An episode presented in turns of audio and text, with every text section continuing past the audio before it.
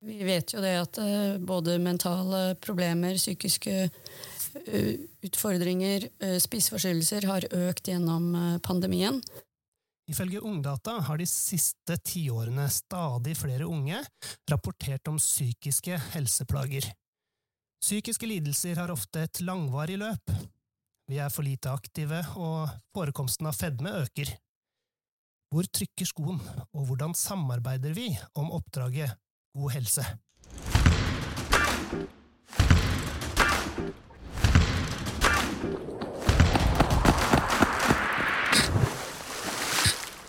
I dag sitter Johan og jeg i eh, kontorlokalene til det departementet som har det overordna ansvaret for at befolkningen får gode og likeverdige helse- og omsorgstjenester. Helse- og omsorgsdepartementet. Og det er det en grunn til. Og Mm. vi har som gjest ja, tidligere fransklærer, miljøarbeider i Stjørdal kommune, eh, næringspolitisk rådgiver før hun ble fylkesråd, og nå da helse- og omsorgsminister Ingvild Kjerkol. Hei! Hei! Det var Hei, hei. fin introduksjon. Takk for det. Men Kan vi ha lov til å si Ingvild? Ja, det har dere. Ja, men det er veldig Ja. fint. Så bra. Det er mye enklere. Kortere. Det gjør det litt enklere. Ja. Litt mer folkelig òg. Frivillig arbeid bidro med en verdiskapning tilsvarende 78 milliarder kroner i 2018. Det er de siste tallene vi har fått henta fram. Og idrettens andel var eh, på 17,4 milliarder. Dette er store tall. Ingvild, du er jo vant til eh, store tall.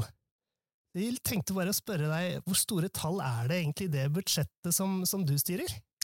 Og det er ganske stort. Eh, Det er mm, Hvis vi tar eh, spesialisthelsetjenesten, da, eh, sykehusene, som jeg er direkte eier av som helse- og omsorgsminister, så har de et budsjett på over 200 milliarder.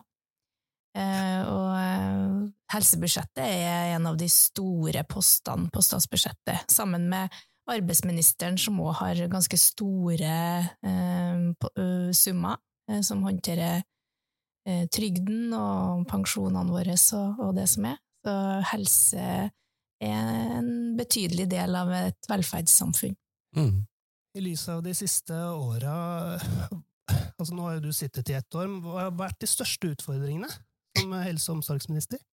Det har jo selvsagt vært eh, pandemien. Den høsten vi tok over, så begynte jo smittetallene å øke, og så fikk vi den her eh, overraskelsen på slutten som heter omikron, som Mm. vi visste lite om i starten, men så etter hvert så skjønte vi at dette var den varianten nesten alle av oss skulle få, å bli syk noen dager. Så det har jo tatt en del tid, men så har vi i kjølvannet av pandemien eh, opplevd at helsetjenestene våre har eh, måttet strekt seg langt, fordi det har vært mye utsatt behandling etter to år med pandemi, og så har vi hatt en, en liten, eh, hva skal jeg si, eh, bølge, ikke så liten heller, med psykiske helseplager. For å si det veldig direkte, så har vi en vi har helt historiske tall eh, når vi ser på pågangen til hjelpeapparatet og behandlingsapparatet innen eh, psykisk helsevern og, og lavterskel psykisk helsehjelp i kommunene også.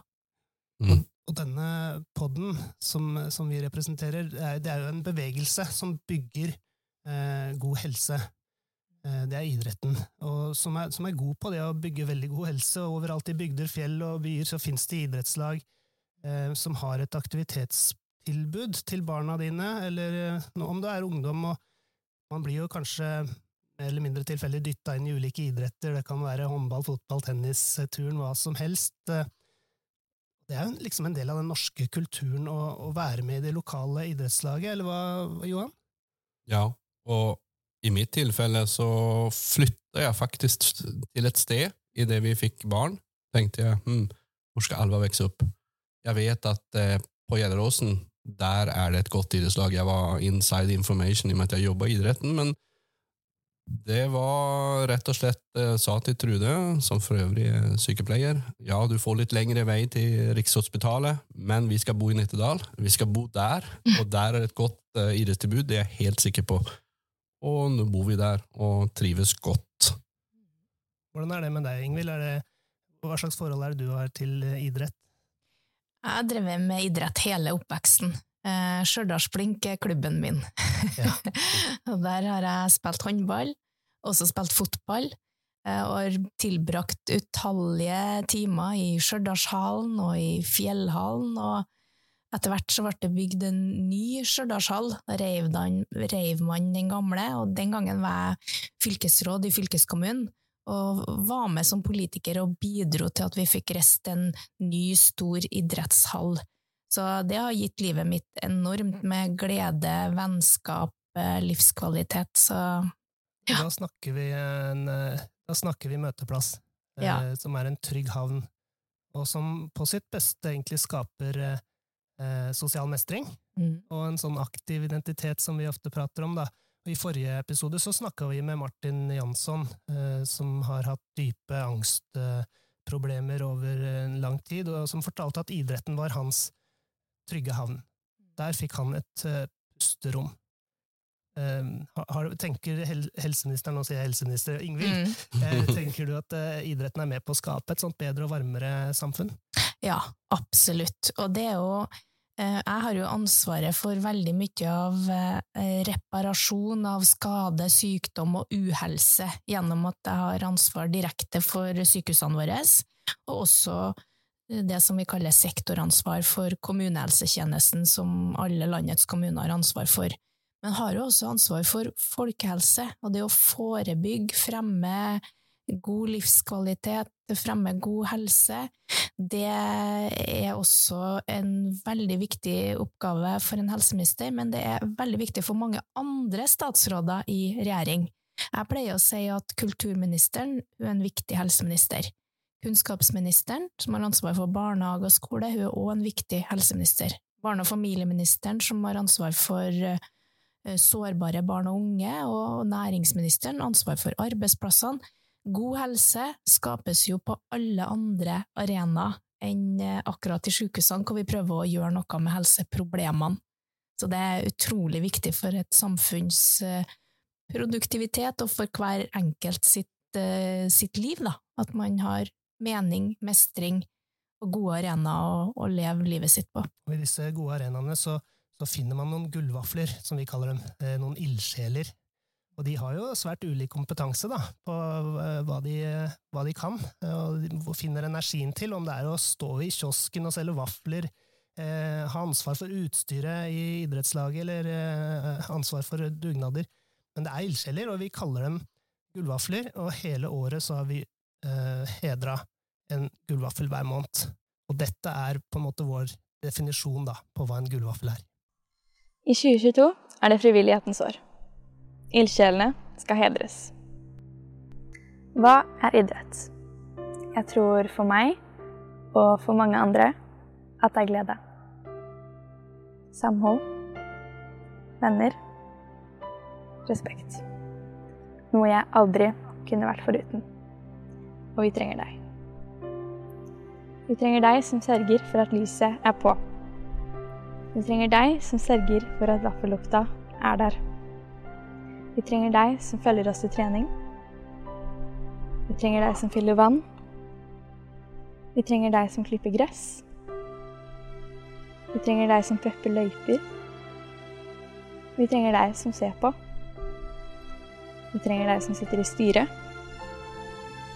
Vi trenger foreldretreneren. Vi trenger deg som bryr seg. For vi, vi bryr oss om deg. Takket være deg får vi vennskap for livet. Vi får leke, ung som gammel. Vi får glede i hverdagen. Vi får det bedre. Det er trygt. Takket være deg er de fleste av oss aktive hele livet. I 2022 er det frivillighetens år. Ildsjelene skal hedres. Vi kaller det for gullvafler. For oss er dere nettopp det. Gull. Gull verdt.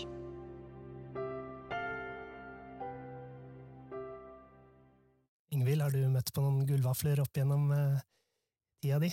Ja, jeg har møtt uh, mange av dem. um, folk som kjører skiløyper, uh, som er lagledere. Um, faren min var også leder i to idrettslag da jeg vokste opp. Eh, så jeg har møtt mange ildsjeler som gjør en helt uvurderlig innsats, eh, som skaper gode arenaer for barn og unge, og egentlig folk i alle aldre, da. Eh, hvor idretten kan bidra med glede, fellesskap og gode opplevelser. Tetter liksom idretten kanskje hullet mellom skole og hjem for mange? Men i disse rapportene som vi leser om, da, med egentlig ganske alvorlige bekymringer på, på psykisk helse. Hva, tenker du at årsaken er til at unge har bekymringer? Eh, hvis vi ser på de her store undersøkelsene som vi har, Ungdata og sånn, så ser vi at sånn fra ca. rundt 2010 eh, så begynner ungdommene våre å, å eh, rapportere at de har det dårligere, selv om veldig mange andre parametere peker i riktig retning. Um, og det har vi behov for å forstå mer av. Jeg tror nok at eh, sosiale medier er en del av det. Det er mye positivt med sosiale medier, men det er òg muligheter for at eh, negative ting kan bli veldig forsterka. Mm. Sånn at det å ha de her fellesskapsarenaene eh, Nå holder vi på faktisk å jobbe med en, en kampanje som Folkehelsealliansen i Trøndelag skal pilotere for oss, som heter ABC for ja. god psykisk helse, og ABC det står for Act, Belong, Commit på, på nynorsk. og for å si det veldig enkelt, da, det handler om å, å, gjøre noe aktivt hver dag, å gjøre noe sammen med andre, og gjøre noe med mening. Det er så grunnleggende for å ha det bra. Eh, det er, det er veldig sånn Hvis man gjør det, jeg har nesten lyst til å si at vi har jo vent oss til gode helseråd, sånn som Helsedirektoratet anbefaler oss å spise fem om dagen frukt og grønt, trene kanskje 30 minutter om dag eller bevege seg. Jeg vil si at det å gjøre noe aktivt hver dag, det å gjøre noe sammen med andre, og det å gjøre noe med mening, det er kanskje like viktig, kanskje viktigere enn å spise fem om dagen frukt og grønt, for det, det gjør noe med oss som mennesker. Ja, det, det høres veldig riktig ut, og vi har tenkt mye på det, hva, hva er idrettens rolle i dette her, da, eh, overfor eh, på, på, problemstillingen? Og vi var i samtale med første visepresident i Norges idrettsforbund forrige uke, Vibeke Sørensen. Og vi visste jo da at vi skulle møte deg i dag, så vi stilte dette spørsmålet her. På hvilken måte ønsker du å, å videreutvikle samarbeidet med regjeringen? Jeg ønsker jo nettopp litt sånn som vi er inne på, at vi, vi samarbeider tettere, og at eh, helseministeren også ser på idretten som en organisasjon som bidrar til bedret folkehelse. Ikke det at vi er en helseorganisasjon, vi er en frivillig idrettsorganisasjon som skal tilrettelegge for idrett og ønsker å bruke de midlene vi får fra spillemidlene best mulig for å skape mest mulig idrettsaktivitet og skape idrettsglede for alle. Men det som er interessant, er jo hvordan helseministeren ser på den gevinsten som vi skaper. Hvordan kan hun få den gevinsten enda større med å kanskje tilføre noen midler til prosjekter hvor man ser at helsegevinsten er spesielt stor? Ja, hvordan kan du få denne gevinsten enda større? Nestlederen i Idrettsforbundet hun har jeg møtt mange ganger. Hun er også lege, meget kompetent dame. Og vi er jo veldig opptatt av hvordan vi kan få til et godt samarbeid med idretten for de felles målene vi har. Og så vil jeg jo si at idretten gjør jo det vi ønsker at alle skal gjøre hver eneste dag, gjennom å tilrettelegge for aktivitet og fellesskap i bygd og by over hele landet. Eh, men idretten de må få lov til å fortsette å være idretten.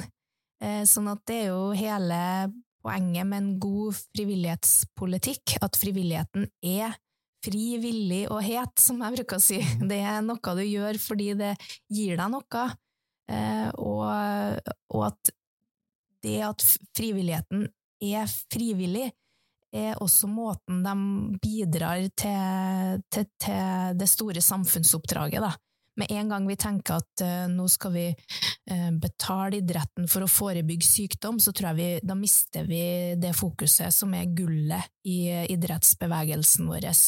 Så her handler det om å finne noen gode modeller. Nå nevnte jo også Vibeke det her med prosjekter. Idretten har jo også, Norges idrettsforbund har jo også noe spissa kompetanse på en del områder. Vi ser en bekymringsfull økning i spiseforstyrrelser. Der er det viktig at vi samarbeider, sånn at vi også forebygger det i idretten, som er en utfordring og idretten må være med på å, å, å løse. Eh, og at vi eh, gjør nytte av den eh, formidable kompetansen som finnes i alle idrettslagene våre. For det er jo mange som har lyst til å gjøre noe utover kjerneaktiviteten også, og det hun tok tak i der med prosjekter, altså mm, vi vet at tidligere så fikk jo Fotballstiftelsen og idretten skape sjanser øremerkede midler, og nå har det gått over til søknadsbaserte ordninger. Hva, hva sier du til den kritikken som dette har fått? det er i hvert fall ikke noe tilbakemelding på den jobben som idretten skaper sjanser eh, og, og um, gatelagene, fotballagene, gjør. Det er det overhodet ikke. Det er mer en opprydding i en utvikling hvor stadig flere har fått tilskudd som navngitte mottakere på statsbudsjettet, eh, og at vi heller ønsker at vi skal ha åpne, søknadsbaserte ordninger, sånn at vi sikrer at vi har god måloppnåelse for alle pengene vi bruker over helsebudsjettet. Og det vil jeg jo si at eh, eh, de nevnte organisasjonene har. Jeg har jo sjøl hatt gleden av å vært med å sykle sammen med Idretten skaper sjanse på siste etappen av Arctic Race i sommer. Det var en flott opplevelse. Eh, men de må søke nå. Men de har et godt produkt, sånn at det er tilgjengelige midler å søke på. De skal ikke føle at det er uforutsigbart, altså. For de føler jo kanskje det, at er liksom, nå må vi søke og søke, og så går vi litt sånn usikker framtid i møte. Eh, vi gjør det vi kan nå for at regelverket i de her søknadsbaserte ordningene skal gi nødvendig forutsigbarhet. At de kan søke og få utbetalt i tråd med kalenderåret, sånn at de slipper å vente til langt uti for å få trygghet for sine utgifter. Så det gjør vi en jobb for å, å bedre forutsigbarheten på. Men eh, jo flere kroner som ligger fast som utgifter på helsebudsjettet, jo mindre blir handlingsrommet til å kunne eh, prioritere de utfordringene som eh, er foran oss. Og det har vært nødvendig i et stramt budsjett å også legge opp til at vi har en virkemiddelbruk, da, bruke pengene på prosjekter som har god måloppnåelse. Og så syns ikke jeg de to nevnte de var litt de, de syns vi jobber veldig godt, altså. Mm. det er ikke noe tilbakemelding på jobben de har gjort, uh, overhodet ikke. Nei, man stoler på, på det. Ja, ja. Da, da fins det kanskje bærekraftige måter å, å, unngå usikkerhet på, men mm. Da er det bare å snakke sammen, tenker jeg, og ha, ha den dialogen. Men uh, det går jo mye penger til reparering av uh, helse. Um, I Hurdalsplattformen så står det om folkehelse at regjeringen vil gradvis innføre et daglig sunt, enkelt skolemåltid og daglig fysisk aktivitet i skolen, med frihet for skolene til å organisere det sjøl. Tenker du at idretten er en naturlig bidragsyter inn i fysisk aktivitet i skolen? Der har vi faktisk noen gode erfaringer. Noen har valgt å, å gi et sånt tilbud i løpet av skolehverdagen i samarbeid med idretten. Eh, og da er det viktig at vi også forsker på det og ser hvordan det fungerer. I Danmark så er fysisk aktivitet en del av skolehverdagen til alle skoleunger i, i grunnskolen. Viktig at vi også lærer av dem. Men uh, her tenker jeg at det kan utvikles gode modeller lokalt, hvor uh, man samarbeider med lokale idrettslag uh, der det gir mening. og jeg har vært og besøkt noen sånne tilbud, og syns det er det er bare sånn vinn, vinn, vinn, vinn, vinn, vinn, vinn. Ja, den rekka med vinn. det, det er bare positivt, da. Men det viktig at det er frihet til å organisere det her lokalt, for det vil ikke være eh, det vil kanskje ikke være eh, riktig måte å gjennomføre det på alle steder, men der det funker, så funker det jo. Du sier du har vært på besøk. Mm. Har du vært i Viken noen gang? Hvor i Viken? Eh, egentlig hvor som helst. og sett på dette, altså. Nei, det har ikke jeg. Da kanskje vi skal invitere til et ja. besøk. Når Gjerne. Gärna. är her, så er vi så frekke at vi faktisk gjør det. For vi har jo det vi kaller aktive lokalsamfund. Mm. Det er skoler, flere typer frivillige organisationer i samarbeidet, og da idrettslaget er da på måte en hubb i midten som trekker trådene for å få mer det vi kaller bevegelseglede ja. inn i, i de unge, spede kroppene, så at de får en god og fysisk start på mm. livet. Ja. ja Skolen i Norge er jo der du treffer alle ungene. Eh, Mm. Og vi ønsker jo at idretten òg skal være den arenaen hvor alle ungene får mulighet til å oppleve fellesskap, glede og mestring. Mm. Eh, Og der ser jeg jo en del idrettslag som også bredde seg ut litt. Møtt- vært på mm, eh, sånn eh, idrettsanlegg hvor man nå har sånn e-sportrom i Ja. samme Mm. lokalene, sånn at du kan treffe flere, og at det kan være mer aksept for at du både kan være interessert i gaming, samtidig som du syns det er artig å spille fotball. Og Det var ju det sista guldvaffeln. Hans idrettsdag, ja. hadde jo eh, klatrestativ, eh, rulleskøyteanlegg, pump track, eh, lysløype, eh, frisbeeanlegg, to eh, fotballbaner og sikkert noe mer som vi glemmer nå. Eh, og så var det jo danselokaler, det var styrke med frie vekter og med maskiner og 20 spinningsykler, 7-8 tredemøller, en håndbollhall, eller der man kunne spille håndboll. Eh, og det var i Høland. Ja. Ørskog-Høland. Fantastisk. Jeg var på, eh, e-sport- og e-sportrommet. Ja. Just det. Jeg var jo på e-sportkonferanse nå i helga, eh, Mhm. hvor alle som eh, Det er jo e-sportalliansen som inviterte til, eh, til eh, både nyoppstartede idrettslag som har lyst til å kombinere dette med både fysisk aktivitet og e-sport, for det handler jo det, om det også, og ikke mm. bare sitte og spille, men ha, ha disse eh, som kanskje er mest interessert i den type aktivitet, til å føle en sosial tilhørighet. Og Ja. Der har vi også flere klubber eh, Mm. fra aktive lokalsamfunnsprosjektet vårt, da. Mm. Um, du tenker jo veldig mye på samarbeid eh, som metode, Johan. Jeg er ikke bare ja, det er jo på en måte det vi har tufta hele Viken idrettskrets på, samarbeid som metode. Eh, og vi prater med alle om det, og vi ønsker å få høre hva de tenker, og for vi ser at det er der man kan eh, utløse noen ekstra effekter. Eh, vi klarer ikke alt selv, ingen gjør det, selv ikke du med alle de milliardene i budsjettet, så, så, så, så må vi samarbeide, og det peker jo på det også. Mm. Eh, vi snakka med eh, ishockey i forbindelse med siste episode med Martin, da, og eh, Vetle Dahlberg, som hadde noen tanker om eh, hvordan Ishockeyforbundet gjør det. da. Store, vanskelige utfordringer og tematikker. Den eneste måten vi klarer å løse det på, er gjennom å samarbeide. Idretten vil ikke klare det aleine, og jeg tror ingen andre aktører heller vil klare det aleine, men sammen så kan vi bli litt flinkere og gjøre litt bedre ting. Ja, Hva tenker du om, tenker du om det, Ingvild? Samarbeid er helt uh, avgjørende. Jeg snakker også ofte om samhandling. Em, det er viktig i helsetjenesten også, for pasientene er jo som regel inne og besøker helsetjenesten og får nødvendig helsehjelp, og så skal man mestre den helsa man har eh, hele tida, 24-7. Mange kronikere er avhengig av at flere samarbeider, og for å få til gode fellesskapsarenaer, så vil jeg se for meg at det å ha samarbeid som metode, sånn som Viken idrettskrets har, det gir mye gevinster og merverdi. Så det Mm. heier jeg veldig på. Så har vi jo Det offentlige har på en måte eh, mange eh, frisklivssentraler, for eksempel.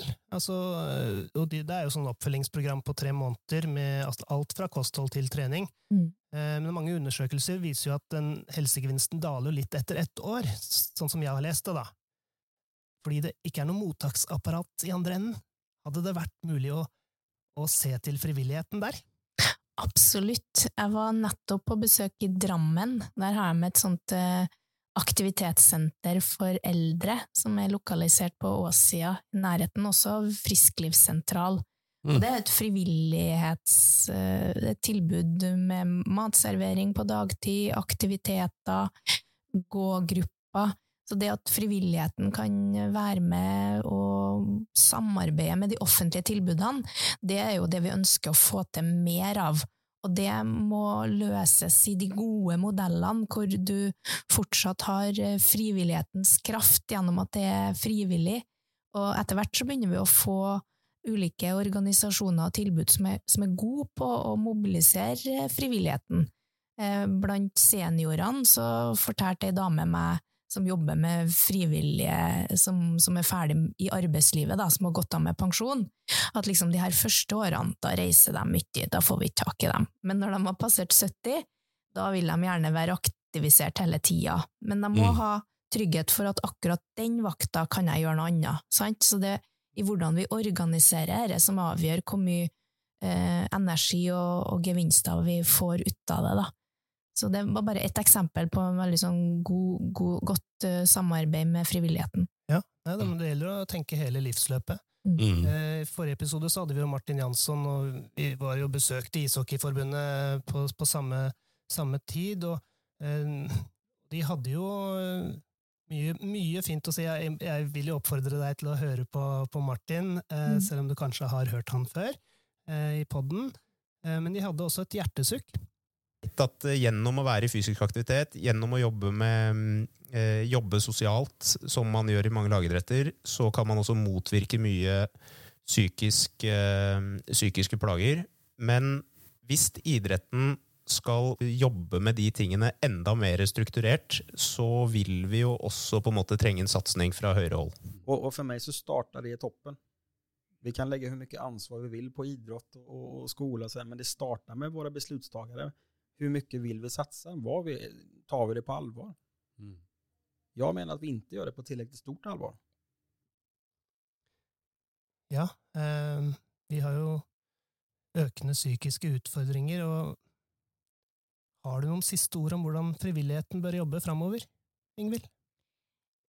frivilligheten kan jo bidra til å, å skape gode opplevelser, fellesskap. Det her ABC for psykisk helse er man jo en åpenbar arena for eh, hele tida. Det å gjøre noe aktivt, det å gjøre noe sammen med andre, og det å gjøre noe med mening, det er jo det frivilligheten er tufta på. Det er det idretten er tufta på. Kom sammen, gjør en aktivitet, eh, opplev gode opplevelser med det. Eh, Men så må jo også jeg som er helseminister være opptatt av at de som utvikler psykiske lidelser, de blir møtt av en helsetjeneste som kan hjelpe dem. Eh, Hvis du har brekt foten, så får du hjelp. Da er det en ortoped som hjelper deg, og du får kanskje en gips eller en operasjon. Og det må også være god og virksom hjelp å kunne få hvis du har psykiske lidelser. Og det er bakgrunnen for at vi holder på å jobbe med en eh, opptrappingsplan som skal både handle om det forebyggende, det som er helsefremmende, sånn at vi kan forebygge flere av de her psykiske lidelsene. Og så handler det om at hjelpa skal være eh, tilgjengelig og eh, komme til deg raskt. Da snakker vi om kommunene og lavterskel psykisk helsetilbud. Og så må vi gjøre mer for dem som har mer langvarige og sammensatte utfordringer.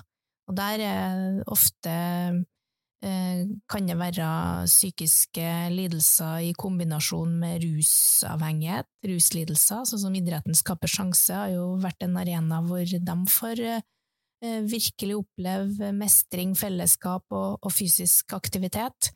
Um, sånn at vi er nødt til å styrke kvaliteten i tjenestene våre, og også kapasiteten, og det jobber vi med hver eneste dag. Hvordan kan idrettslag få til, tilgang til denne kunnskapen, da? Vi jobber jo tross alt med utrolig mange barn og unge som potensielt kan eh, utvikle eh, noen mentale smerter. Først og fremst må jo idretten fortsette med å gjøre det idretten gjør så fantastisk godt. Og, og, vi ser jo også nå etter pandemien at det er litt større utfordringer med å rekruttere frivillige. Det er jo en kontinuerlig jobb, det òg. Passe på at ikke alle de frivillige i et idrettslag blir gamle og pensjonister samtidig, men at det er jevn rekruttering også på den sida. Uh, og så må vi prøve å, å jobbe oppsøkende uh, i nabolag og bry oss og prøve å huke tak i disse sårbare som har lett for å felle utenom. da. Ofte er det jo dem vi prøver å nå, og de er ofte vanskelig å nå. Og der tenker jeg at eh, idrettens forankring i lokalsamfunnet er en eh, veldig stor styrke, eh, som kan være voksne, trygge øyne og ører for, for sårbare barn og unge, og fange opp dem og inkludere dem. Da. Men jeg mener at idretten er best sjøl til å se hvordan dette kan fungere. Så der må vi lytte og samarbeide, tenker jeg. Ja, ja. Da kommer vi tilbake med gode forslag, tenker jeg. Det gjør vi. Det skal være sikkert og visst. Helse- og omsorgsminister Ingvild Kjerkol, vi er så takknemlige over denne praten, og at du stiller opp for idretten. Og vi håper jo denne samtalen sammen med flere da, kan bidra til at enda, enda mer samarbeid på, på helse framover. Du har mange gode tanker som vi ønsker å ta med oss videre, og utfordre oss sjøl, ikke minst. Så vi sier takk for nå i Gullvalgfellpodden, de snakkes.